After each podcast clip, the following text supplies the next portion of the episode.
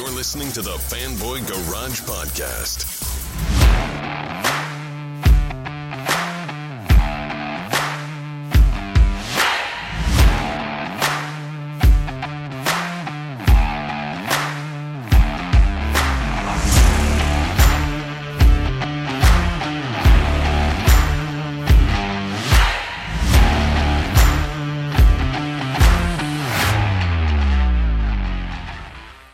Welcome to the Fanboy Garage. I'm Chris Lasanti, joined by my co-hosts Vanana Hello. and Aaron Varola.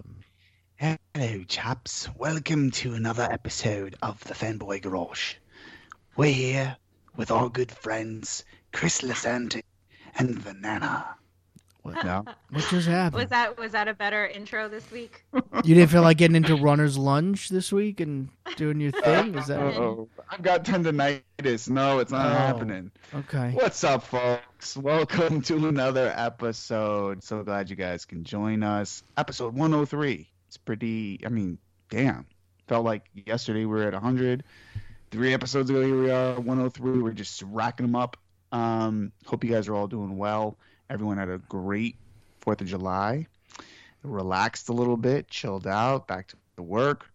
And yes, another week, another episode, and we will be diving into some things that many of our listeners were, were asking questions about, commenting about, and that is around Ray Fisher's continued commentary uh, about Joss Whedon. Yeah. And before we get into that, though, I we do I do want to mention the fact that um, Vanana did something today that I've never seen anybody do before, and I think it's worth mentioning. we we had a text exchange uh, earlier today, and in the middle of it, something weird happened, and then we realized what happened, and that was Vanana actually typed out a GIF that she couldn't find, so she just typed it out basically instead of sending the GIF itself. It was the best thing ever.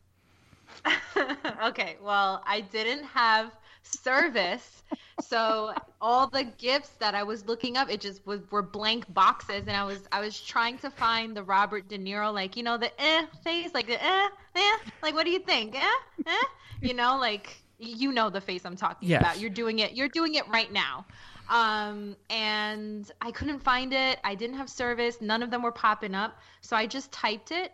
And I, I have to say, I did have good text etiquette because I put them in um, uh, the stars, the Yeah. asterisks, Yes, she did. to to signal to you that it was in fact an image. Yeah. I, I yeah. We know? all of a sudden we get this text and it's like asterisk asterisk Robert De Niro face asterisk asterisk and it's it, like was, it was Robert Se- Robert Senior face. well that was yeah that was And I'm like, what? you were having an auto text moment like I do all the time, and then it was Robert De Niro asterisk, and I'm like, what the hell just happened here?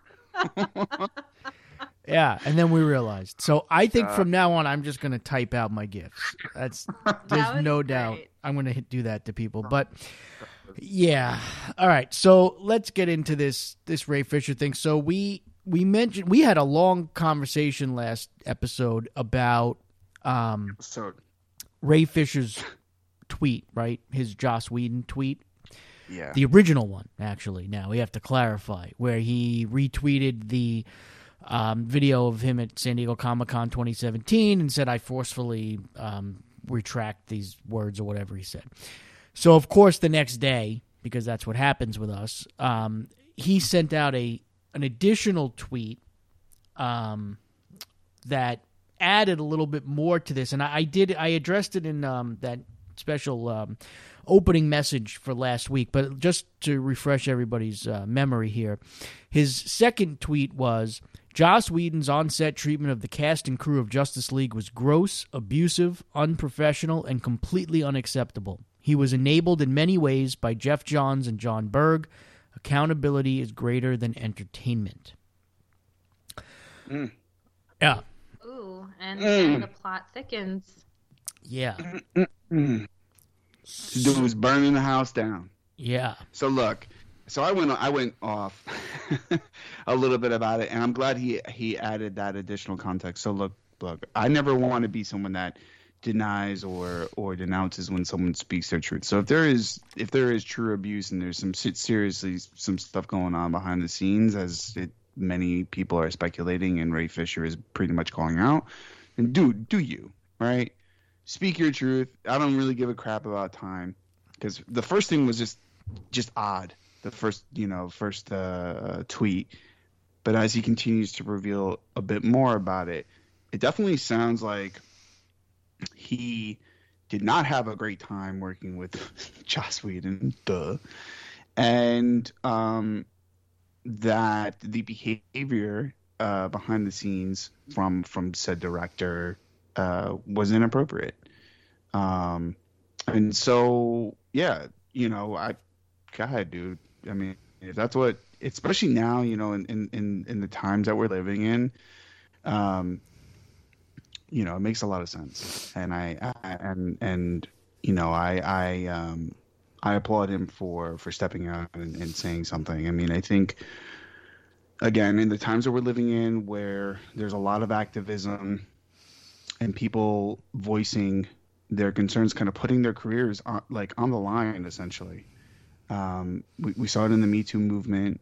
Um, John Boyega uh, you know, marching with crowds of people for Black Lives Black Lives Matter and getting on on the uh, to get on the uh, uh, out in the out in front of people and say, you know, I may not ever work again, but this this means a lot to me. You know, paraphrasing um, to this moment. I mean, this this is this is good stuff. So, you know, um, I just Ooh, there's so much to unpack in, in everything he said, and I'm, I'm and I'm also anxious to see or hear what some of the other cast members have to say. I know that there is um, there are limitations to what Ray Fisher can can continue yes. to say about Joss Whedon because he could be sued.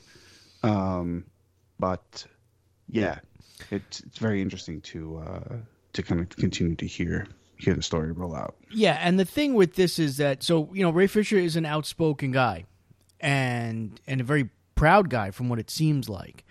Um, and I'm sure it's actually eating him up inside that he can't be more open about this. But you know, last week I was very critical of Joss Whedon because I was coming from the perspective of like, yeah, all right, we could talk about the tweet, but we could also let's just talk about like how I feel about Joss Whedon and what he did with that film.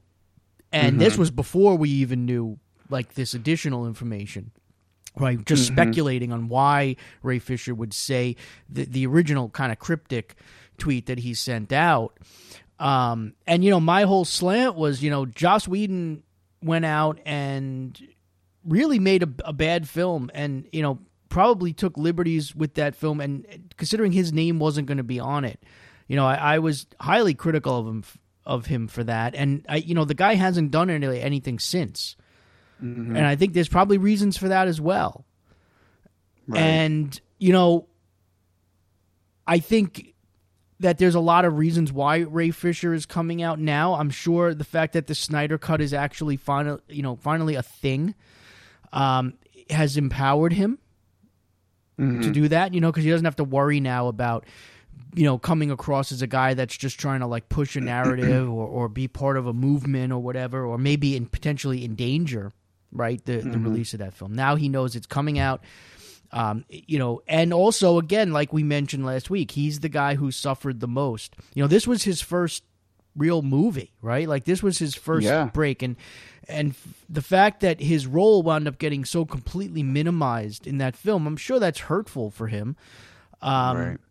Now, all of that is now you add all of that in with if the fact that you know if Joss Whedon really was this person, you know, on set and when he was making the film, I mean, you put all those things together, and yeah, I can see why, you know, he he's taking this the way he is. It, it makes complete sense to me. Um, mm-hmm. You know, the other element to this was the Kevin Smith stuff, right? Which has taken on a life of its own. So again, there's multiple conversations to have about the Kevin Smith thing too, because there's what Kevin Smith said which is one conversation, right? Right. And then there's what people are saying Kevin Smith said, which is a, a separate conversation. So let's let's first talk about what people are saying Kevin Smith said. Uh, the first headlines I saw, the narratives for that were Kevin Smith says that Joss Whedon, um, you know, talk trash or whatever about Zack Snyder to the cast of while you know he was making Justice League. That was like the headline that I saw. And I was Oh, like, yeah. wow, That- that's I mean, that popped up in a lot of places. yeah, and it's still popping up. I mean, I saw it again even today. Um, that's not what actually happened, though, right? So what what actually happened was, first of all, Kevin Smith didn't actually say. He Kevin Smith said that a, per, a friend of his who worked on the, the visual effects, right, for that film and for I guess the Star Wars films, uh, said mentioned to him that Joss Whedon was talking bad or bad mouthing Zack Snyder's version of the film while he was making just like now that in and of itself is still somewhat unprofessional but it is a very different thing than Kevin Smith coming out and saying yes I know that Joss Whedon uh, Right. talked down uh, you know talked bad about Zack Snyder himself which was a personal Right. thing uh, so and it's here, and it's and it's like he heard from somebody else. So that, Yes. that's one. That's and it's one all alleged in- and they make it a very big point to say you know this is all Right. alleged yeah and and it's not that he gives an excuse for that behavior. He kind of contextualizes it with, uh, yeah. w- you know, with the, the, he kind of backs it up with that statement that um, Ray Fisher says about enabling uh, Joss Whedon, uh, and so that he kind of plays to the he kind of plays devil, devil, devil's advocate there by saying if you're surrounded by studio execs that are not fans of the vision the direction you know the direction that the, the i'm sorry the vision and the direction that the movie was going in you're going to want to play to them right? You want to make sure that they are on your side and um you know you're gonna you're gonna do and say things. It's, it's like one of it's like mob mentality. That's essentially what it is right? It's about the whole bullying thing.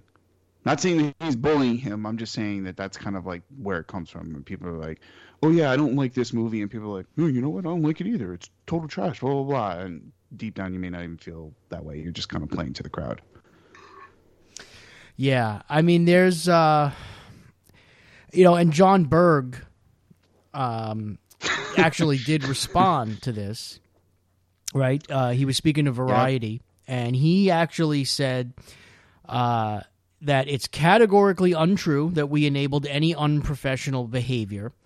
And he says, I remember him being upset that we wanted him to say booyah which is a well known saying of Cyborg in the animated series, which, of course, he's talking about the Cartoon Network Teen Titans and Teen Titans Go, right? So, uh,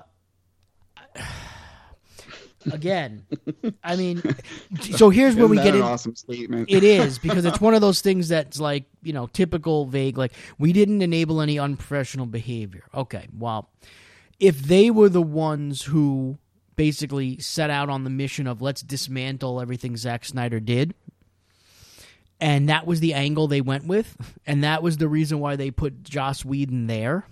And they created a culture that was like, we need to get rid of this garbage because we hate it. Well, if if Joss Whedon then goes on set and he's basically, you know, and we don't know what bad mouthing the movie is. We don't know what that means, right? You know, we don't know that he said, "Oh, we're going to redo this because this was crap." We don't, we want to. We don't know what that is. But if you created a culture where you were trying to end the the vision of Zack Snyder, right, and you were trying to distance yourself from it, and you put a director there uh, to accomplish that goal, and he goes out and starts bad mouthing said vision while he's directing his version of it, well, yeah, then you did enable. Well, they might not look at it as unprofessional behavior, but you certainly enabled the behavior that we're now Right. debating whether it was professional or unprofessional. And be, uh, because of the fact that we don't know what actually was said, right? How it was said, how it came across. You know, I mean, yeah, it sure seems like it was unprofessional. You know, I mean, I don't know that, and this goes back to my stuff about Whedon from last episode, where it's like, you know, um, and a lot of his decisions were bad decisions, and a lot of his input wound up being wound up being bad as well. Um, Right. And again, the fact that he wasn't going to have his name on it to me Uh, that that's unprofessional in and of itself. The fact that he didn't seem to really care much about it. Um, But yeah, I mean it. it I I don't know that your role there as the director is to sit there and badmouth what became before, especially when you consider the fact that these are the actors that were that made that film. Right. I mean and it's a lot of the, you know in some cases the, some of the crew that made that film. And you know just because you your bosses are telling you that that was garbage or just because maybe you didn't like that take that doesn't necessarily mean that it wasn't good it was bad and that you now come in and bad man like there's a way to I mean, I handle that? I think I think of, regardless. Go ahead. regardless i think it's not like it's not cool to do that as a director or an artist you know to to come in and badmouth someone's vision because that's their version of their art. You know what i mean regardless it sounds like he had a bit of an ego about him got on a high horse you know i'm gonna mm-hmm. come in here i'm gonna fix this thing i'm gonna tell you what to do i'm the director. And you know i've i've worked with directors that are like no like what i say go and they and they have an ego about it because they set the tone for the set and everything comes down from them you know and then there's other directors who are really open to input and want to work with you guys and work together and what, what do you think about this? What you know like just directors that want to have a dialogue. It seems like that's what snyder was to ray and he even talked about it in that interview that we briefly um, read last week. And to me now that this whole thing is kind of taking on a clearer picture even though he can't say as much. I'm glad he's tweeting about it more because his initial tweet i was like whoa where did that come from? Um, but now you see there is this kind of speaking out towards this hierarchy or this type of system that's on set um, when it should be more collaborative. And sometimes that's how it is on TV or films. Like theater is really collaborative, um, but sometimes on TV and film, like you have you have a deadline, you got to do this. You know, they're already in reshoots, everybody's stressed. Um, you know, I think maybe Joss came in. I'm calling him by his first name. Um, maybe he came in with a little bit of a ego. well i think he came I in with a whole lot of ego too. yeah you know and and and not to downplay if if what everyone's saying is true working with him is a nightmare you know i think then great yeah people i mean I, should say something about it I think that he came in with the attitude that again, and this is where we, you know, we talk about the whole enabling the unprofessional behavior stuff. You know, if you're somebody Right, like a Jon right. Berg, when you're when you're sitting there, and you know, again, let, you know, we remember the the narrative that they wanted us to believe at the time, which was that Joss Whedon was like sitting in a closet somewhere on the Warner Brothers lot working on a Batgirl script, and just happened to be there when they needed a director, and Yeah. You know, which obviously was all bullshit, but. Um, I, you know, you know, yeah, I'm sorry, but can we pa- can we pause on that statement for a second because which I think which the bullshit what, what? I find very interesting about this whole thing, specifically about the the sort of timeline of when Whedon jumped in and when he didn't, is the fact that a lot of places are still reporting that Zack Snyder exited because of his family tragedy. right. And I, you know, I'm not sure.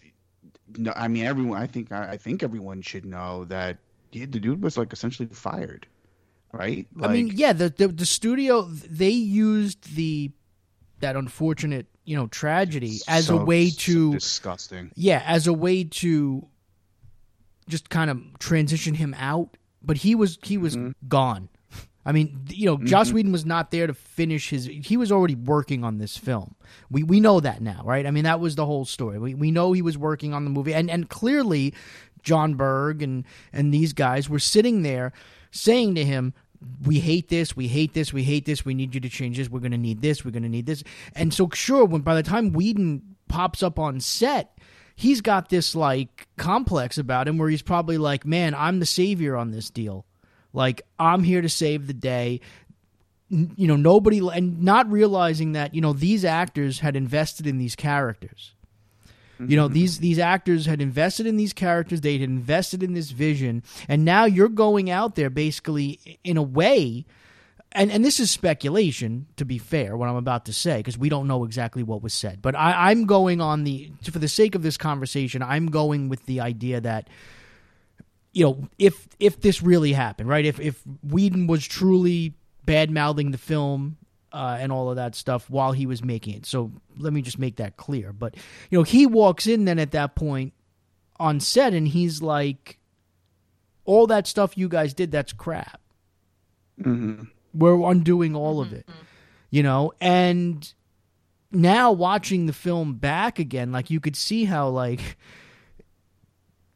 it there's a feel that changes like you can see like people seem less inspired right in a lot of those reshoots and stuff like that and uh and you know maybe a lot of that was going on i mean look again i was not a fan as as you know anyone who listens to this show knows of all of Zack Snyder's vision, right? I liked some of it, didn't like other parts of it. Um, and and to be honest, at the time, I was not heartbroken over the fact that we weren't going to get to see the the finished version of that. But in hindsight, looking back, I mean, what the version of Justice League we got was hot garbage anyway. So it really accomplished nothing.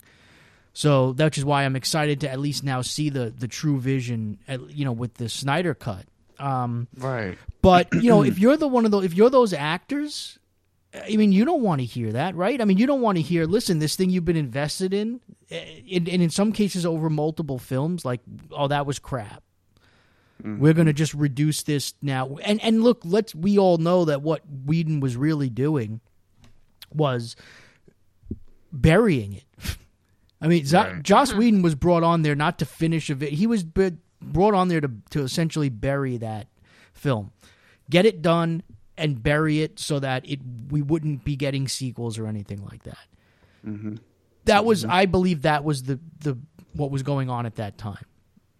You know, so I don't Right. want to hear from Jon Berg telling me that they didn't enable any unprofessional behavior or anything like that because in a lot of ways their entire their behavior was unprofessional the way they handled the situation i mean you can say that they at least tried to put on a outwardly you know the way they they portrayed the transition of power there was quote unquote professional but obviously we know behind the scenes there was very little professional about the whole thing um, so it does not surprise me. And, and you know, for the people that are are kind of bad mouthing Ray Fisher for speaking out now, I find it somewhat hypocritical because, you know, when the guy goes out there three years ago and or two and a half years ago, whatever it was, yeah, I guess three years ago now, and you know goes and he's trying to be the company man. Everyone says, "Oh, the hell with that guy. He's just being a company man. Don't listen to him." Mm. But now, a couple mm. years later, the guy's coming out and speaking his truth, right? And what we, we want to take as his truth. And people are like, oh, psh, yeah, look at this guy. How unprofessional. It's like he's almost can't win here, you know, because it's Right. like he's trying to be honest now and people are criticizing him for being honest. He was being a company man at the time and people were criticizing him for being a company man. And it's just like, you know, he is a guy that's in a no-win situation, and I think he probably even realizes that. So he's he's happy that people are at least going to get to see his version of that character that we never got a chance to see. But I, I think he doesn't probably just doesn't really care. He's probably so disenfranchised at this point that he's like, I mean, to he's- hell with everybody. he you know he's only been in a handful of things um and so he you know interestingly enough and i talked a little bit about this last time probably in not so positive way but he has the most to lose right? Because if if you're being viewed as not a not a company person well why would another studio want to hire you? you know what i mean if you're going to end up spilling spilling like the behind the scenes stuff that that's happened. But he is essentially saying like that's it. Accountability trumps you know my success as as an actor. Yeah, um and and that's that's that's pretty brave you know what i mean? Like i said a lot of the veterans um who also have a lot to lose because they've already kind of you know probably had to eat shit many times in their career didn't, didn't say anything like i said jason momoa sat right next to him his eyes said everything but momoa didn't uh-huh. you know momoa didn't say anything right. just kind of let let this you get the let the young buck kind of like throw himself out there. Go, yeah, guys, I can do it. I can be your your mouthpiece. And uh, and now he's out there saying, no, that's it. I'm not. Yeah. I'm not doing this anymore. Uh, it's for him. also the company man though shifts a little bit in the sense of like, you know, with Warner Media and AT and T taking a greater role in this whole situation now. Obviously, things are changing, right? We're getting the Snyder version of Justice League, so Right. you know it. The company that he was supporting a couple years ago is somewhat different than the company now that Oh, he's it's a supporting. whole whole lot different. Yeah, so Most he's still- you can argue that right now- fired. yeah, you could argue right now he's actually still being a company man in a way, in a weird way. Um, you know, because now he's supporting, you know, the Snyder cut, the Snyder vision, and all of that, which they're supporting now, at least for HBO Max. So, Yeah, yeah. yeah. But I, Yeah, I'm, I, I, I don't know how much further this is going to go. I mean, the Kevin Smith commentary was enlightening, um, because there were some things that he revealed in in his sort of covering of this situation that I that was unaware of, like the Gal Gadot um, body double thing. Yes. Where like oh the yeah. yeah, I didn't know that. I had no idea. I didn't that. either. Yeah. Yeah. And when you start to hear some of that And I stuff, get, yeah, you're like, dude, you are a creep. Like Yeah. you're your lead actress. You're you know the woman who's like basically spearheading this entire, well, not even spearheading, but like leading the pack Pretty in terms of success for this franchise. And tells you, I'm not comfortable with doing this just for a gag, and you're like, Psh, I don't need you. Go stand over there. I'm gonna get someone else to do it. Like Yeah. what? No respect. and and let's also put that into context. I mean, you know, Gal Gadot when she was um, cast as Wonder Woman was, uh, you know, fortunately faced the you know the criticisms, right? Uh, Right. In some cases, based on physical appearance and whatnot. yeah. Yeah, you know all that that type of garbage that she had to overcome, and she did clearly, right? And she was great in BVS, and obviously her movie was an enormous success. And Kevin Smith talks about that, and it's like, mm-hmm. really, and you're gonna you're gonna do that to her now, Right. like you're gonna, and it's just like.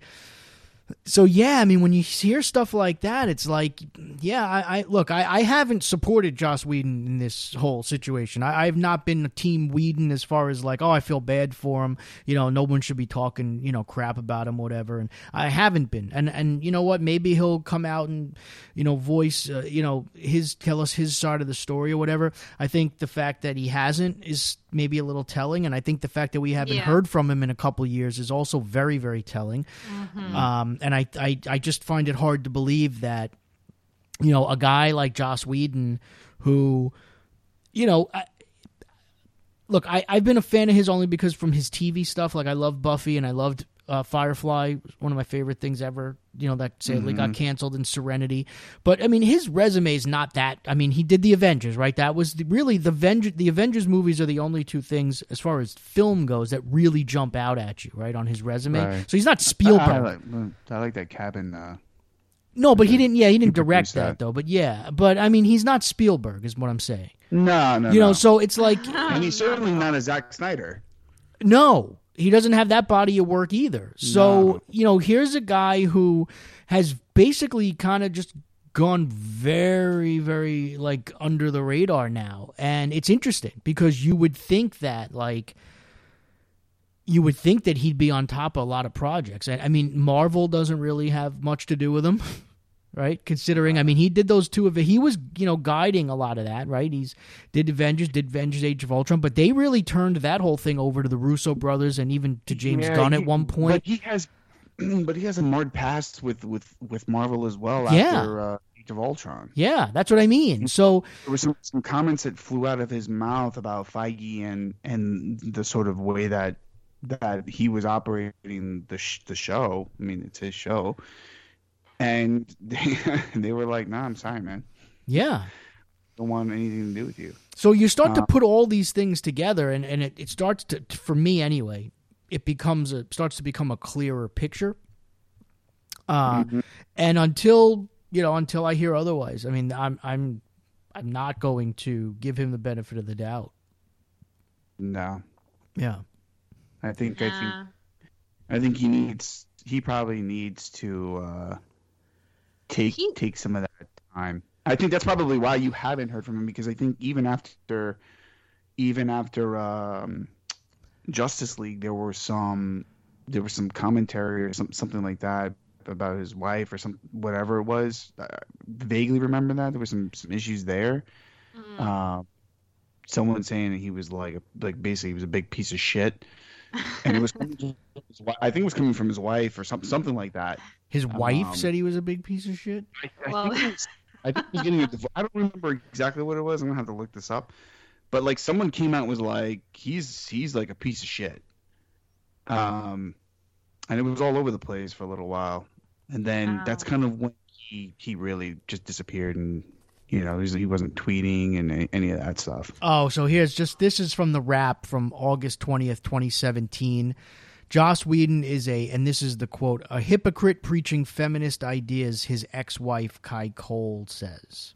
Oh. So I guess he got divorced in 2016.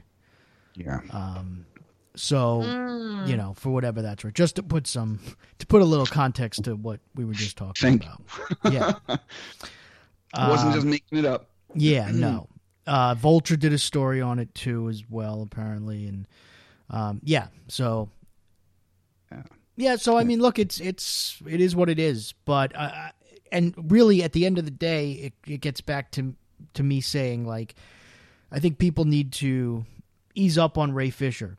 Um, Yeah. he's an intelligent, outspoken guy, um, and sometimes people like that don't get treated well, uh, especially these days.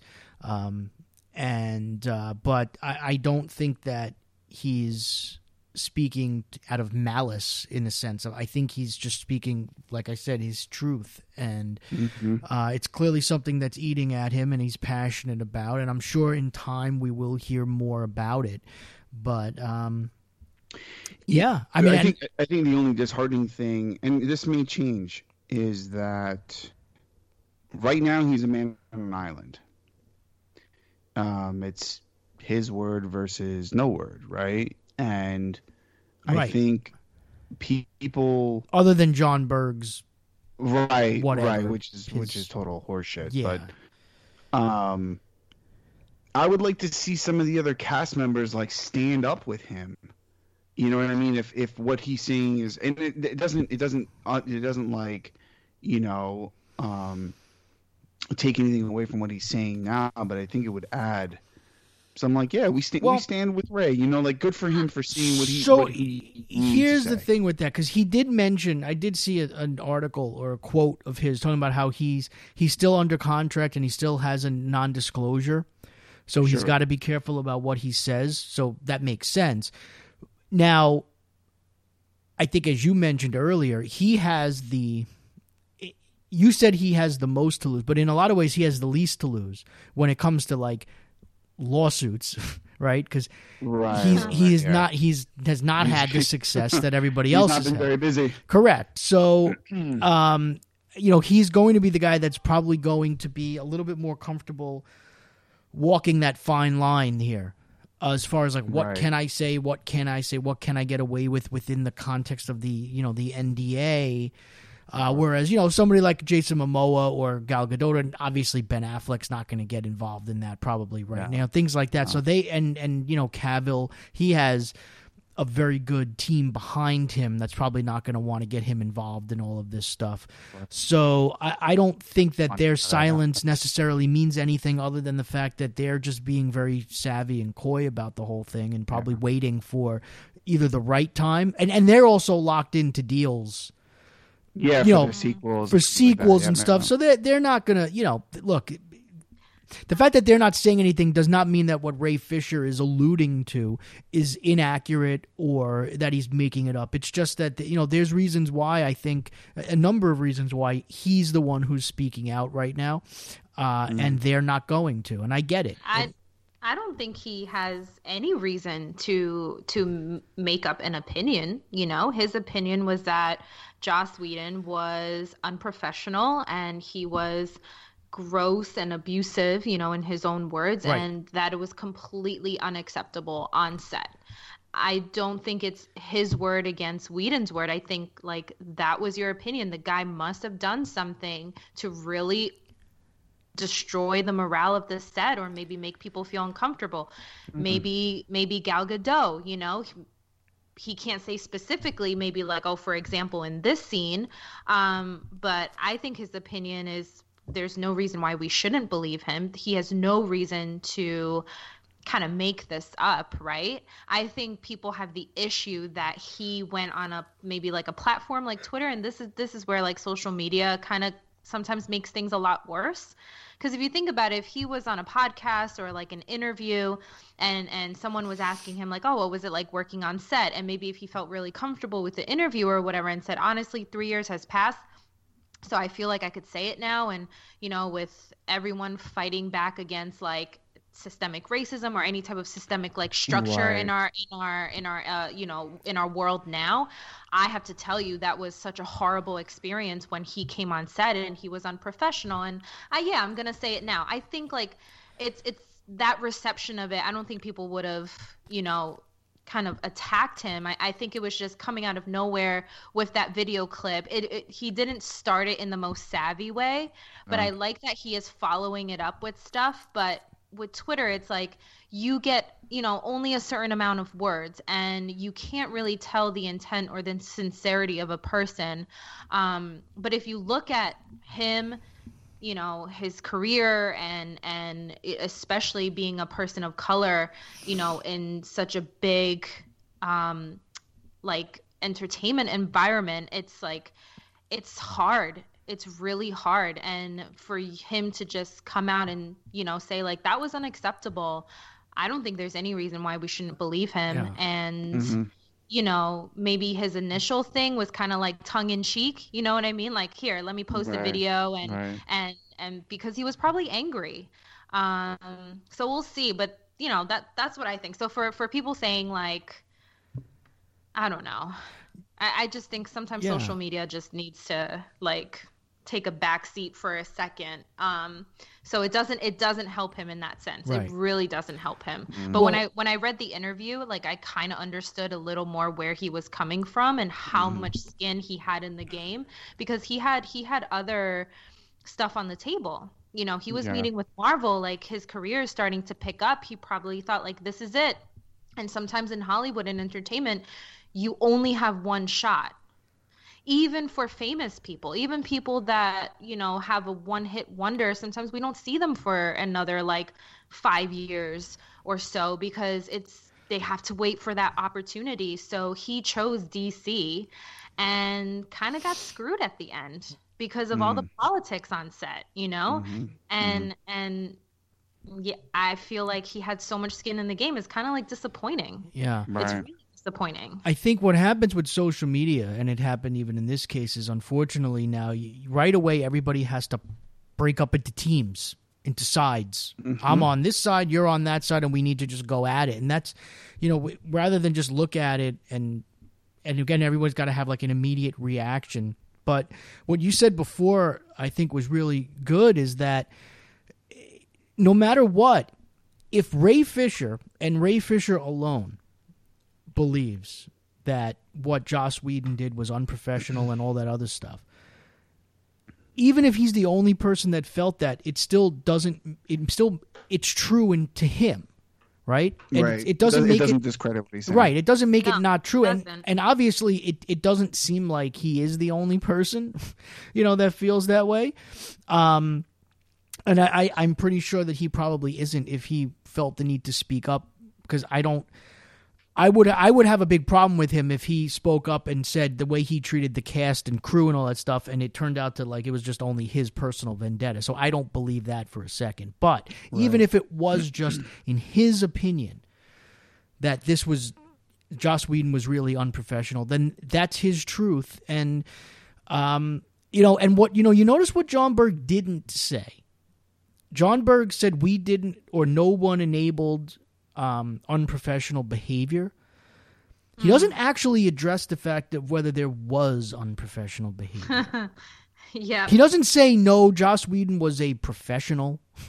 He doesn't come out and say I didn't see anything on set that made me or hear anything right. on from the set I mean, that made said me feel like He You says know- something with a lot of nothing in it. he said we didn't so he's directly addressing the whole thing where he says Geoff Johns and Jon Berg enabled that behavior uh, you know blah blah blah so he's saying well i uh, n- you know Not- nobody not speaking for enabled Joss Whedon. unprofessional behavior okay no you're trying to say you didn't enable it but you're not saying whether it happened You know, you're not Right. saying Joss Whedon was a stand-up guy. Joss Whedon was a total professional. We didn't hear any complaints at the time. We didn't hear anything from anyone on set. You know, to co- none of that is said. And then he does mention, oh, I the Ray. The only thing he really had a problem with was you know the booyah and all that stuff. But you know he didn't he didn't address anything else. He didn't address cast and crew, saying like, no, we didn't hear any other. Ca-. You know he's he's you know specifically addressing Ray Fisher and you know if Ray Fisher only spoke out about the booyah thing, I mean you know again what is he going to do? He's he's going to you know strike on set because he's not happy. No, he was mm-hmm. going along with it at the time, and, and he did obviously voice. So that's also interesting to me. I think it's also very telling of, of in that response what was not addressed.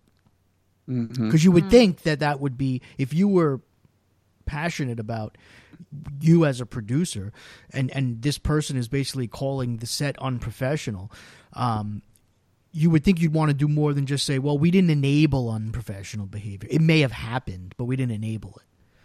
Mm-hmm. And that's ah. essentially mm-hmm. what he's. I mean, like I said, Right, what he's right. not saying is basically that. It was no. Yeah, Yeah. Ugh. Well, we didn't we didn't make her wear that mini skirt. I don't know. right. Yeah, we just- didn't tell him to like use a cop-out, body. We didn't yeah. tell him to use a body double. You know, We when she didn't want to him do be something. professional, so therefore, Yeah, he didn't mean- know he was supposed to be professional. Yeah. So as the director. I don't want to hear anything from him either on that. But uh, all right, so I, I'm sure this probably isn't going to be the last that we talk. It might be the last we talk about this, maybe for now. But I'm sure I have a feeling that this will, or maybe Two it's not. episodes in. It's very possible tomorrow something else might happen. But I, I think we'll be discussing this for a little while, probably until we actually get the Snyder cut. Um, but uh, Which you know, speaking speaking of quickly before we transition, Yeah. um, there was a quick commentary from the Russo brothers, or at least Joe Russo, who uh, expressed his excitement for for uh, seeing the Snyder cut. you're sure. Um, and what? I said sure. I would make yeah, sense. yeah, yeah, and, and that he's uh, he's very happy that a, a director gets to um, you know see his vision um, you know restored Yeah. Um, and that folks are gonna check that out. So that that was that was really cool. And then he kind of shared a little light about how uh, he and his brother, uh, basically everything that you've seen um, in uh, the films that they've directed are essentially their director's cut. So, yeah. I mean, look, so if they- you're they- whether you were happy or liked the direction that Zack Snyder was going in or whatever, if you're a director, uh, I would think you would be in favor of a director's vision being, you know, seen as opposed to what happened. Like I would think, I can't imagine that directors would not be happy about that, right? Because it could happen to you, right? I mean, it could happen to anybody. So you would want to be on and the it has side. happened of- to folks at that studio. sure has. So, yeah. Yeah. Yeah. Um, but uh, yeah, and I mean, and that sparked an interesting conversation between um, you know me and me and Ron Diesel, kind of talking about the two the two differences in in the camps, right, in the Marvel and DC camps, and how um, you know Marvel typically approached a lot of their characters, you know, from from probably being more grounded in comic book accuracy than than some of the DC stuff. And I think, you know, Zack was doing something very different with the deconstruction of these heroes. And that ultimately is what, what, um, lost favor with, with some of the folks that were in charge. So, um, and again, it's a producer driven studio Marvel is. So, It's a producer driven studio. there's- It's also a yeah. It's also a studio that was at the time close, tied in a little bit closer to like the comic book side too, right? Because it was Marvel Studios. I mean, you know, th- Yeah. yes, D- Warner Brothers owned. We know that Warner Media they own DC, but it wasn't like DC Studios, right? No, Um, no, yeah. I mean, it- yeah. J- Geoff Johns, you know, involvement in Justice League Right. That Uh, came later. Though. was a was a new thing. Yeah. Yeah, yeah, yeah, that was that was a new thing. Yeah. You know, off of the back of Wonder Woman Sure. and things like that. So Yeah, very different structures with what Marvel did and what Absolutely. what, D, what Warner was trying to do with that. So yeah. All right, right. So uh, a couple other things. I mean, did you want to get into um, the streaming stuff, or did you want to talk about this pirates thing? Or I mean, the pirate thing is just a quick mention. It's nothing, nothing. Um, I'm just kind of dead. I'm done with it. but apparently, Margot Robbie uh, is in talks to uh, reboot the Pirates of the Caribbean franchise. Um, That's awesome. So, I'm I- like, I'm, I'm, I'm interested in the fact that, again, it's Margot Robbie, and she, she basically shits gold. Um, Yeah. But the franchise itself, to me, has been beaten to a bloody pulp, and I, and you know, the funny thing is, I've, I've been on a rewatch of these things, and um, I'm. I mean, it, it started off really well. I'm only like, you know, one and a half movies in. Started off really well and then totally slipped So- off. The, off the, the Pirates franchise is one of those franchises that I've talked about before on the show that were mega franchises that I have only seen the first movie of and nothing else after. Uh, Yeah. Oh. So Transformers was in that category until I, I watched Bumblebee. Um, So I guess I broke that streak there with Transformers because I had only seen the first one up until I watched Bumblebee. Um, Right. But Jurassic Park was one one of those franchises, and Pirates is the other one. Um, I've only seen the first one. I didn't. I actually liked it. I didn't expect to like it, but when I saw it, I saw it like at my friend's house. Um, I was like, wow, that's and mainly because of Johnny Depp. Um, I was It- like, wow, I that mean, it was still holds up. I wa- Yeah. just finished watching it yesterday. yeah. It does. And or I like Orlando Bloom. He he's great. And- The- I and, watching um, second one. Keira Knightley.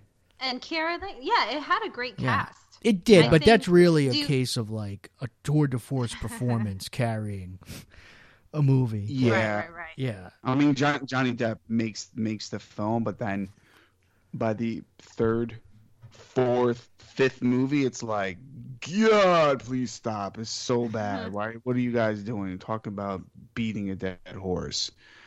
Um, Is Margot playing a pirate? I don't. I don't actually know. Because that I I cannot picture. However, she does elevate everything that she does. So Yeah. I would just love to see her version of a pirate. More likely, she's, I don't know. Yeah, she might like run her own ship or something. Yeah, it says it's going to be a, a female led um, uh, role in the new Pirates of the Caribbean. Right, So- right. She's I teaming wonder. up I with mean, uh, it? Dodson again, right? Didn't they cancel uh, Birds of Prey 2? It's well, she's um, in the Suicide Squad, right? Yeah. So Yeah. I don't know that it's. I mean, I mean, the movie Uh, did. yeah, I don't know if it's actually can- Yeah. canceled. Um, Mm, okay. I don't know if the perform if its performance would have warranted another another film. Um, oh, really? It's like that. No, I mean like like uh, yeah. So clearly you haven't seen it. I think. I saw it. Oh, that's right. We talked about it. I'm sorry. I, what I'm saying is that its box office performance warranted a, a sequel. I don't. I don't think so, but who knows? Um, okay. Yeah, yeah, yeah. Who knows? All right. Well, for, um, for this one, she's teaming up with the same screenwriter, Hodson. Sorry, Hodson. I said it was Yeah. Dodson. Yeah. It's Hodson. Okay. Hmm. I, I wonder you- if it's a loose, a loose reboot versus like a It- complete it's new. it depends thing. on which story. I mean, there's all the headlines are different. This one is Margot Rob, Robbie leads all female Pirates of the Caribbean remake.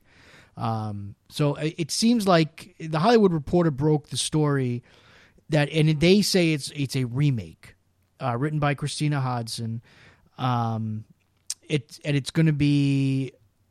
I mean, obviously, it's a spin off, but it's you know, uh, yeah, it seems like it's going to be, you know, an all female Spin, take spinoff on it. still coming from the same universe. Uh, it is. So I mean, you could Mm. say remake. Re- that's where it all becomes semantics, right? Remake, Right. reboot, spin off. It's like like uh, Bumblebee. Bumblebee Yes. is a spin-off, but a remake At a of the reboot, Transformers also. franchise. Reboot, yeah, yeah, yeah. It's all those re Yeah. things. Uh, yeah, I'm, I, yeah. uh, Bring it. Let's let's see how it does. Yeah. It's gonna be tough.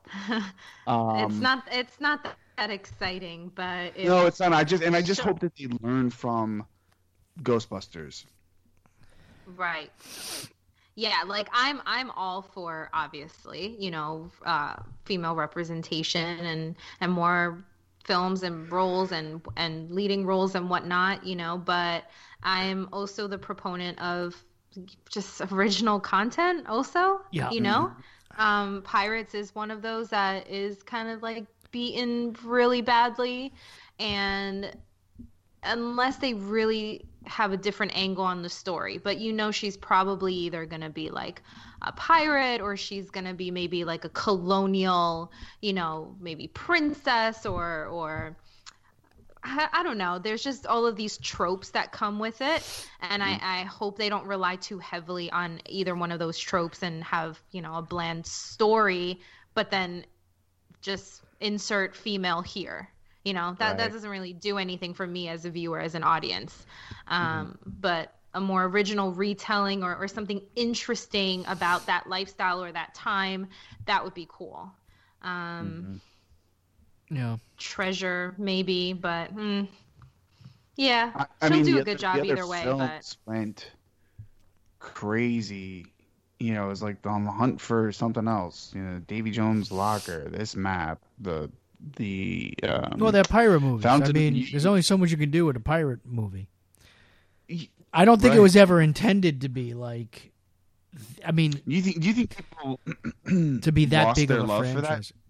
Well, I don't think it was ever intended to be bit. that big of a franchise. I, I think the first movie wound up being a much bigger hit than they thought it was going to be. Mm-hmm. Because there were actually reports at the time that that movie they were afraid it was going to be a bomb. And then it wound up being Hmm. really successful. I yeah, I don't I think that, you know, it's just Got- such a got Johnny Depp an Oscar nom, right? yeah, it's such a limited concept. You know, like you said, like oh, they were just different treasure. Well, that's what pirates do. Like that's you know, there's only so much you could do with it without getting it like pirates in space. You know, like you don't want to go there. So Right. how much you know? How much That can was you Indiana do with that stuff? Yeah, I mean, after a while, you know, you just make a couple of those and cut your losses. I think at that point, like you just there's only Yeah. so much you could do with them. And now, as we've seen, now they want to revisit the franchise again, but now they have to do it differently. Uh, you know, to, they have to change up the cast in order because they can't really change up the concepts that much. Right. Uh, Right. So that's why I'm not particularly excited about it. I just was never super excited about the franchise in general. So I didn't care who they were. They, they could have announced Johnny Depp back. They could have announced it wouldn't have made a difference. well, they've done What- that five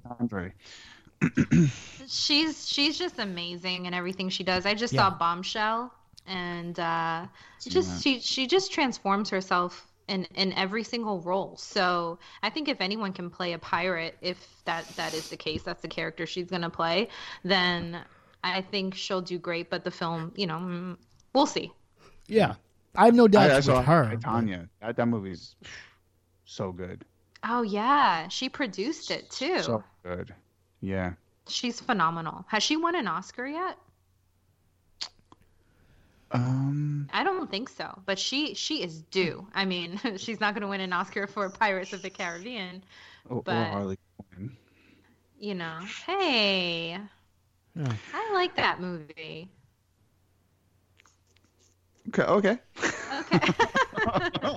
All right, that, Brook- that, next. Bro- that Brooklyn accent. I can't do it. Cannot do it. Oh, I thought it was good. Yeah. Turned it up too much. Let's uh all right, so All right. let's talk some streaming stuff All right. because I know Aaron was um particularly excited about Peacock um which is a thing now, right? It's the NBC Yeah. streaming service. That is when is it actually debut? July fifteenth. July 15th. Okay. Next Wednesday. Yeah. And there are multiple tiers to this one. So there is actually a pretty expansive free tier, which is going to have a lot of content, and obviously it's going to be ad supported. Um, and then there's a a premium tier, which is broken up into both an ad supported and ad free version. So, um, right now they're running a forty percent off special if you if you uh, buy the entire year. You can get the premium tier with the that's still ad supported that just has a get uh, some additional content and I guess less ads. That's right now Right. thirty bucks for the year, um, for now, right? So that's the forty percent off price. And then there's the the ad free tier, which is 80 bucks right now for the year, which is although they do have a disclaimer in there that says that, that due to contracts there will still be some ads on certain programming even with that tier. Um, Probably will come before the show or piece of yeah, content for whatever starts. for whatever that is worth. But um, so it's an interesting model. It's an interesting way to roll it out. Uh, we, you and I had discussed it through text, and I, I had said that I, I'm not going to pay for either of the premium versions of this because I, for two reasons. One, I would want to see first how expansive that ad. I, I have a feeling that the free version is going to be fairly expansive because they're really putting a lot of their promotional energy into talking about how it's free. So I mm-hmm. think they're going to want that. The other thing is, I think I have actually, and you know, I'm the biggest proponent of streaming and cord cutting that mm-hmm. there is. I have hit my limit for streaming services. I am full right now, and Yeah. I I am barely watching HBO Max at this point, and I'm actually debating keeping it for now because I, I wow, just really? I don't even find myself going to it that often, and I think a, a big reason for that is just my current viewing habits are guiding me towards certain services right now. And I am not going to put myself in the position that I was in when I had cable, where I'm going to be paying for things that I'm not watching, because that's why I got rid of cable. I'm done with the paying for stuff that I'm not watching stuff anymore. And the whole point of cord cutting and streaming is to give you that flexibility. You don't have to subscribe to every service, right? You can subscribe to what you need right now, and then that can change next month, and so on and so forth. So I've hit my limit, uh, and I, I'm not really looking to add anything else at this point. So I'll I'll let the free version exist. I'll let it. I'll see what's there, what kind of content is there. I'll see how often I go to it over the first couple of months, and then I'll decide from there, you know, what I want to do and and how you know how intrusive the ads are, how much how many ads there are.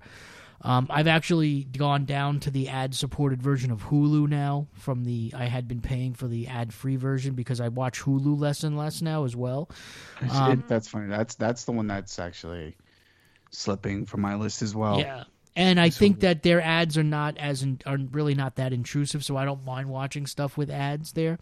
Um, so yeah, so I but uh, you now though are are committed right to I mean, for now, um, yeah and I I do it only because I know that my daughter is going to watch the hell out of it. yeah Um, because it's coming with all of the universal features, right? Like, I'm, I wouldn't be surprised if if Trolls World Tour, World Tour is on there when it launches. Um, but she's a big she loves Shrek, you know, so they're coming with with all of the DreamWorks uh, content. Um, she loves all the all of the Despicable Me Minion stuff. So I'm just like, there you go, kiddo you just watch it and leave me alone for a little bit. no, I mean, so you know, I think um, we'll see. Um, I, I, uh, I pre-ordered it. It's not, you know, it's not not that much money in my my eyes. But to to your point before about how much stuff is out there, uh, yeah, I'm at capacity as well, and you know, I, I free trialed a, a, a service. It was the Starz one. There were a couple of movies on there that I was like, oh, I should check those out. And now I'm paying for it again, and I'm like, nope, I got to make the call. I got to get rid of it. Um, watch whatever I can, and then just stop the subscription. yeah because they're running a special now too, like six months for twenty five bucks. Starz is Yeah, if you get it through the Starz app. Oh yeah, we just um we just signed up for Starz uh for a dollar a month for the first two months. Wow. That that was the promotion that we took because we wanted to watch. What were we watching on Starz? Power. can't- No, we were watching. No, we were That's watching. what I watched. I had never seen Power actually. Yeah. Um, we were watching some movies. I totally forgot what it was. I- I- you know, like that's the thing. Like I tweeted the other day. Uh, I used an actual GIF this time. That would have been funny to try and explain the "I Love Lucy" GIF that I Asterisk. posted Lucy eating lots of chocolates, can't stop. Close from ass. the conveyor belt. Yeah, I mean, pe- people would totally know what that is because it's such an iconic moment. But that that's how I feel. Like it's like all of these like streaming services, you forget what you watch on what because there's Yeah. so many nowadays. Uh, you know, I'm definitely not getting Peacock. I haven't even looked into HBO Max. You also can't get it on Sling, by the way. I don't know if you guys knew that. HBO Max, you can't get it, and a lot you can't get it on a Roku. You can't get it on Amazon Fire devices either. yeah, Um, that's what we have. The Fire yeah. Stick. I only That's have it not- not- because Why you Fire didn't Stick. live it, Chris? yep. What's that? I said that's probably the real reason why you can't. Why No, you I mean can't- I have it through my Samsung smart TV, which is fun. It's actually really nice on the. Uh, they have a really nice app. It's sleek. It's streamlined. It's Yeah. just that I again like I. And it part of it is pandemic driven or whatever, but like my my viewing habits have kind of shifted a little bit, and and I I tend to now I'm I'm going to uh, certain things more regularly and Right. I and I find that and that's always my test, right? My litmus test with this stuff is like if I just turn off my brain for a little bit and I start going just without targeting certain things. I just let myself drift towards certain content.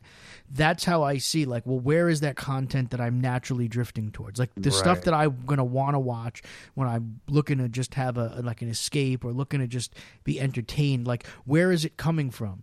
And I I just hmm. keep tabs of that, and it's something that I've done since I I decided to do the whole cord cutting thing. I mean, that's how I decided to get rid of cable. I just started to make lists of like, well, what are the stations that I'm actually going to, and what am I watching on those stations, and how much am I, you know what I mean? Like, what, how many, how much, am, what am I actually watching in relation to how much I have? And so I've I've always kind of just kept those mental notes now ever since, um, because I I'm just I'm very like I said, I, I don't care. Even if something seems affordable, like for me, if I'm not going to be watching it, then it's just not necessary for me to to pay for it, uh, even no matter how affordable it is, because that's how I you know that's how you wind up running up the bills and uh, like when you have cable, you you have 200 channels and you probably watch 10. You know, it's like you're paying Yep. for all of those channels um, that add up after a while. So I, I think that, but had they not had a free version that's going to be very robust, I- I think maybe I would have a different conversation. Like I probably subscribe for a month and try it out. But the fact that they are pushing this free version so strong, like that's what makes it easy for me to say, like, look, I could still watch it. I'm not missing Yeah. really anything by not paying for it. So it's and it's actually an interesting business model because it's they're going to be the first of these um, direct like content driven um, content provider driven streaming services that are going the ad supported route. I mean CBS All Access has an ad supported version and a non ad supported version like but they're both you pay for both of them. Like there's no Right. free version of CBS All Access. It's six ninety nine for the version without commercials, and it's nine ninety nine a month for the version that um, that has no ads. And the nice thing about CBS All Access though is that all of their catalog content, their old legacy content, doesn't have ads anyway, even on the the ad supported version. Right. It's just on the, the current stuff. Um, but yeah, so they're the first one to do that, to create this free tier. And it's going to be really interesting to see how that works, you know, in relation to because the thing is, you know, with Disney Plus and HBO Max, there are a lot of people right now that are are freeloading. Right. Um, you know, me being one of them in the case of of Disney Plus, because Verizon customers got it for free for the first year. And HBO Right. Max now, it's like anybody that had HBO automatically got upgraded or got the got access to HBO Max. Uh, and there are some people altogether that didn't um, that are going to get it. You know, and Comcast, even with Peacock, Comcast customers are going to get, I think, Yeah, the the premium Xfinity versions for free. Yeah, with the Xfinity. So, like, we're starting to see all of this start to blend together and develop and start to evolve into that next level of what these things are going to be. HBO Max is doing something similar with DC Universe, which was very interesting. Yeah, So I like did if you see that. subscribe to DC Universe, you would get Yeah. HBO Max for like four ninety nine. Or something like that. Yeah. Yeah, and it reminded me. I was like, "Oh shit, I have a DC Universe account," which I'm which I'm going to cancel. But it's funny because there was a little bit of a buzz on Twitter about DC Universe, and it started with Stargirl. That's uh, Star. This is a little bit of news too to share. Stargirl would be moving from DC Universe over to CW officially without any streaming to DC Universe, which sort of put the writing on the wall that the service itself was was doomed. Right. Um, and, and then you know people were talking about the access to the comics and all of that, which is something you and I have talked about Yeah. at length um, in previous episodes. So I'm I'm interested to see how that how that gets handled uh, moving forward because I do think that of all of the streaming services I've experienced thus far, like DC Universe was probably had the poorest U- UX or user experience. Um, and I wouldn't be surprised if that was the end of that. Yeah, I mean, I think the writing's been on the wall ever since they they announced Announced HBO Max. I mean, I think that you know what's going to happen is you have to start to intelligently use your resources, right? So a show like Stargirl is great for the CW because while it it's it was supposed to be a joint venture between DC Universe and the CW, it fits on the CW. But it, it because it's not a, it was not a hundred percent like CW show. it still got a, a different enough vibe that it can it freshens up that lineup and it stands Right. out. So why not take advantage of that? Um, why you know? So I would just it makes complete sense to move it over there full time. And you have DC, you have HBO Max, you know, for shows like Doom Patrol and stuff like that that are not going to fit on the CW, um, but have an audience. And It, go ahead. is is Peacock gonna have its own original content that you can Yeah. Yeah, only are. watch on Peacock? Because Yes. I feel like it is okay. Because Uh, What, what those shows are, I have no clue. Okay, but it's but it's meaning it's not gonna be let's say on Channel Four NBC if you have cable. No. Ah, okay. Because I I was under the impression that it was more like a like a separate on-demand app where you can access past content. Well, there's and- that- and- that's and an element catalog, which you which you can. Um, I'm not one to like to watch old stuff. Like I know a lot of people. Like my friend can watch The Office and you know Married with Children and and all of the sitcoms over and over and over and over. That's me, When I'm done way. with the show, I'm like, I, that's it. I'm Yeah. done. No, I Sometimes if, if I have a favorite episode, you know, maybe I'll turn it on, but it's usually only because if my boyfriend's in the room. He likes to watch like old episodes that he thinks of that are funny. Um, but once I'm done, I'm done. So I, that's why I, I gear towards the streaming platforms that have more original content and what's coming out new. But if Peacock has its own content, that would be really interesting to see, and it's just on there. Well, Um, before you say that, um, Okay. I I have the list of their original enlighten content. Enlighten me, Chris. Enlighten me. Yeah, well, because it's it's there is stuff, but just you may not find it all interesting. But although just to to to get it out there, I am one of those people as well that will watch old sitcoms and stuff over and over and over again. Um, and of course, it's ironic because The Office is actually one of the most viewed. The Office and Friends were like the It two is, most it's viewed uh, shows on Netflix, which is why they were both like in bidding wars to get their rights. And HBO Max got Friends and Peacock uh, Never saw an episode took of the rights of to. The Office, which is yeah. Of of wait of Friends. of either. Of Yeah, them. we've had this discussion with him before. We don't understand Or- either. or or Seinfeld. Yeah, oh God. No, no, really? I thought yeah. I was bad. Oh my god. Yeah. So here's some of the original comedy content that's going to be on Peacock. A, a revival or a, yeah, I guess a revival of uh, Punky Brewster. Um, That's so dope. I didn't even know that. That's awesome. a revival reboot of Saved by the Bell. Oh, I did hear that. Yep. Okay. Uh, a show called Clean Slate. Um, yeah, there's just a MacGruber is getting its own Oh, show. okay. Um, things like that. There's the dramas. They're they're going to do another reboot of Battlestar Galactica.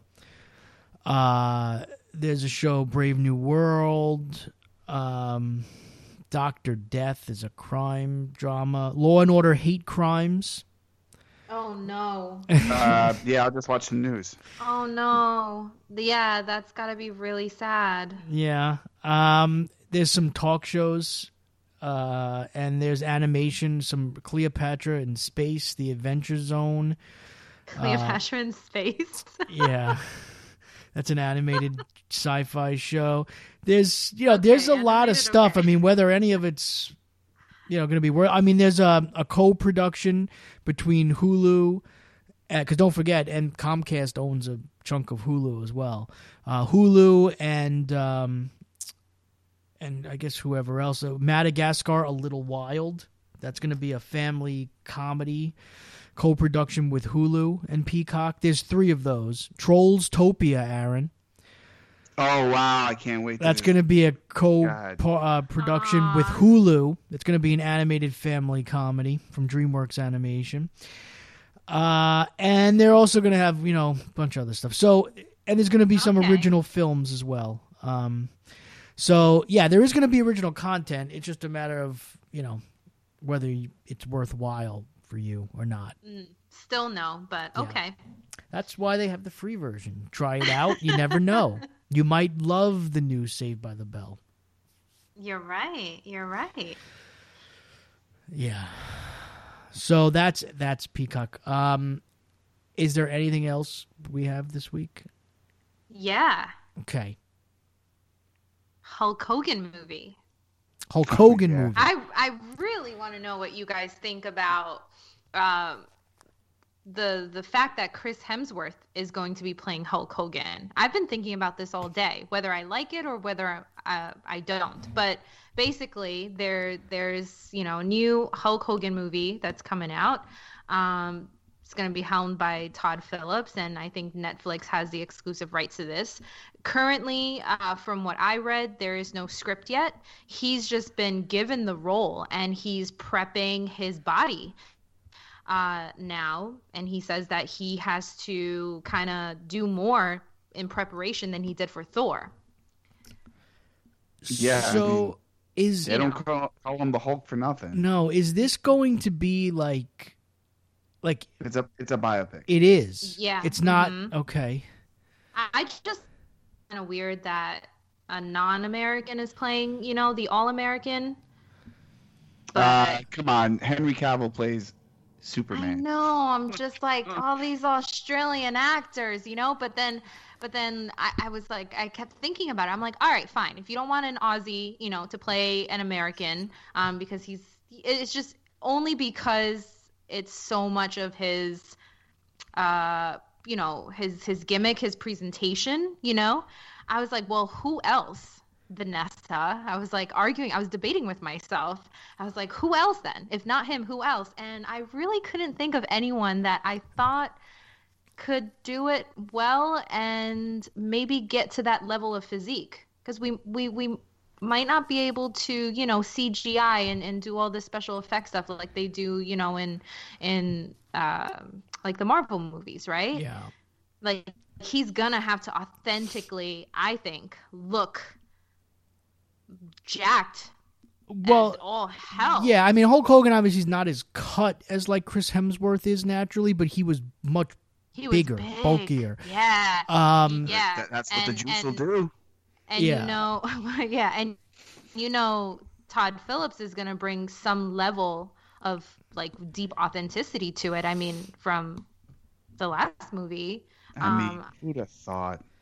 The- the- I mean, that's really that to me is the mind-blowing part of this entire conversation. It's not the fact that Chris Hemsworth is is stepping into you know the Hulkster's shoes or boots.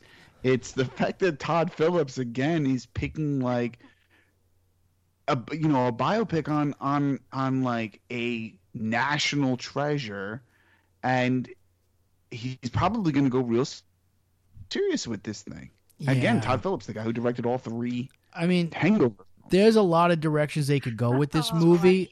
I. I don't know what direction they're going to take with it, and I don't even know, you know, if they're going to go completely for like a true life story or like how it may just be kind of like it's a gonna be it's gonna it says that it's gonna be focused on hogan's rise and is described as an origin story of mm. hulkamania Okay, so that's a movie I will not watch because it's gonna. I'm gonna want to throw things through the television because I I know about as much about the birth of Hulkamania as a person could possibly know, um, and I, that type of stuff will irk me because I know there's going to be inaccuracies. I know there's They'll going to be stuff that they, yeah, that they, and if if they're using.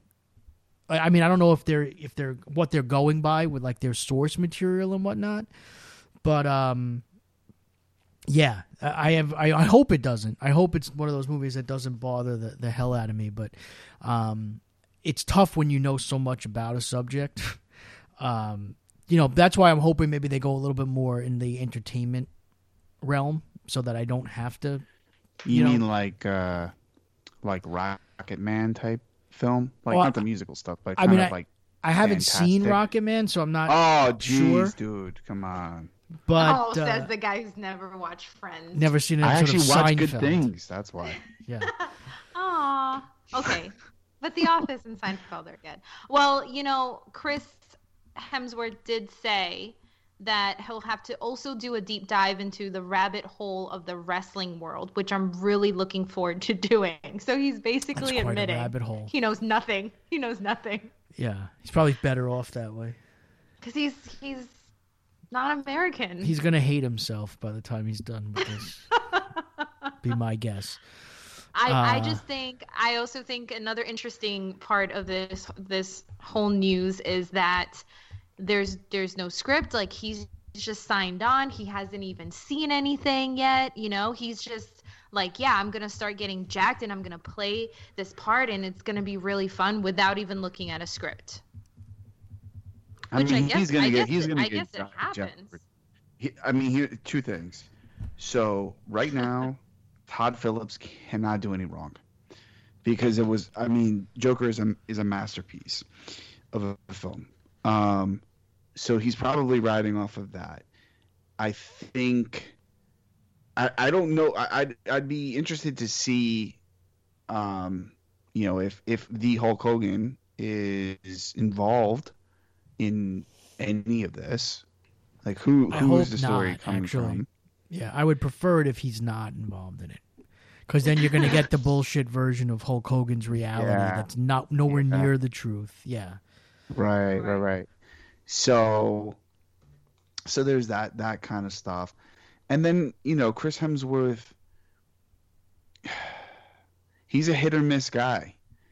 You know, I hate to say that because I think he's he's super talented. Like I I love ex- like that movie Extraction. I was just thinking about it like off off the top of my head out of oh, nowhere. that's what I want to see I haven't seen that yet Check that check that movie out. I will I will um, and the physicality of that of that film and what he puts into it like that's where i'm like yeah you, you, i think he would be fine in the role um but yeah i'm i'm, I'm just intrigued by the whole thing um because i'll probably be, be comparing it to the fictional movie the wrestler uh darren aronofsky's the wrestler which i think is just another that's that's also a great Yes.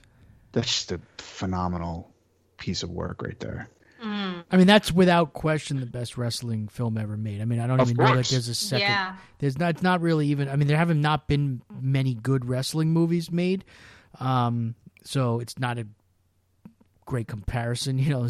But it's it's by far. He and Darren Aronofsky did a ton of research on that film. I mean, actually went to independent wrestling shows, and um, I was actually at one of them. I was at a Ring of Honor show um, where when Nicolas Cage was originally cast in the role of Randy the Ram and Darren Aronofsky, Darren Aronofsky and Nicolas Cage showed up, and they were in the crowd that night that I was at that Ring of Honor show. They were just scouting and, and like just doing research and stuff on the role, and then wound up Nicolas Cage dropped out and then Mickey Rourke got it, but yeah, I mean, he put a lot of there was a lot of love put into that production. But I'm reading here now about this Hogan thing, and it says Hulk, Hulk Hogan will act as both a consultant and executive producer on the project. Um, which, which means, Chris is like, nope, checking out. yeah, so it Wow. it's that's already gonna bother me because I, I have a feeling that we're somehow not gonna see like, you know, we're we're just gonna get his version of the birth of Hulkamania. Like I don't think we're gonna see a lot of Hulk Hogan in the AWA where Hulkamania was actually born. You know, we're gonna get the revisionist version of you know of Hulkamania, which whatever I guess. But I mean, I, I like Chris Hemsworth a lot, so I, I you know could be entertaining just watching him you know, probably ham it up as Hulk Hogan, but Mhm. yeah, we'll see. Yeah. Well, don't hold your breath because I don't think a script has been written yet. There's no release date. It's just, just he's Hemsworth is just working out right now, so I guess that's newsworthy. I mean, he's probably working out anyways for for Thor. For yeah, Yeah. yeah, yeah. You know, Do you imagine that's just that's what you get paid to do? just work out. Work out. I mean, that's the thing, ripped you know, on it's- your off time. I mean, so- besides when so- you're actually on set. It's funny you say that because my wife and I have this conversation all the time. Like I, you know, I follow like like The Rock and whatever, and like that dude lives in the gym. Like that's what he does. He just lives in the gym and he's inspiring. But I'm like, bro, I cannot strive in the closest sense to be anything like what you do because I just don't have the time. Like you get paid to work out to look like that. Uh, Chris Hemsworth gets paid to look like the way he does. You know what I mean? So unrealistic, and yet people are like, "I'm gonna pick up the next step, the next uh, edition of Men's Fitness, and pick up the tips." Like, dude, never. You will never, ever. You gotta, you gotta like be unemployed, and your entire life is dedicated to fitness and all of that on the next level. So yeah, it's. I can't even imagine. I And want Chris somebody to like a I want somebody to pay me to look like Chris Hemsworth. I'm gonna get on that list. Or I mean, he's for he's that. got it's he's he's an interesting um he has an interesting body type because he is super lean. Like he's a surf he's got that surfer body, like very tall and lean. Um but when he, you know, puts up for for Thor, he knows how to put he knows how and where to put the weight. Like Hugh Jackman, for example. It's another another guy who just radically transformed his body, hated every minute of it. But you know these these Australians, man, they've got some they've got some good good genes.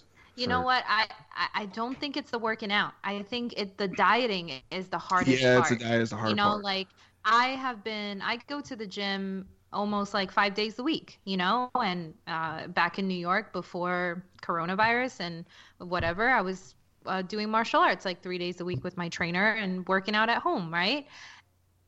But it's it's the dieting because I'm not ripped or cut or or you know anywhere near the body that I want. Uh, but I, I I do work out every day, um, and the gym part is easy. But The Rock eats like immaculate Monday through Saturday, and then he has his epic cheat days, right? Yeah, his epic cheat days are like so next level. He had one. much. He had one like two days ago, and I was like, "Oh my god, it looks so good!" Like I would just eat that all week. like it was like a I- I- bunch of I- pound cake. Like, oh, I don't cake. think like mentally that's gonna work for me, you know, um, to to binge because I, I feel like a cheat day like that is binging, and I don't think that's healthy. But um, Well, it's a yeah, cal- it's the the diet is the hard part. Yeah, yeah. For him- the for him, is the hard it's- part. the shock, the shocking of the system because you. I'm sorry, we, we're totally this. I know this is like you shock the system because but he's still maintaining the high calorie intake right so normally he probably eats like super clean but his ma- his macros are like crazy and then he introduces lot like high con high fat content but still maintaining the caloric intake and that's how he offsets his offsets his body it's like a re- restart mm, it's nuts anyways his body has also been like that for so long that I'm sure that like he he probably will never get fat ever, even if he stops working out. He might get smaller, but I feel like his body is just like, all right, cool. We understand this is this is what we look like. Yeah, he comes from good stock too, though. Yeah. Anyway, sorry. Sorry. That's been the fitness whole portion episode of the program. On, uh, on, on training and and uh, and dieting on the next one. Inspired by Hulk Hogan of all things.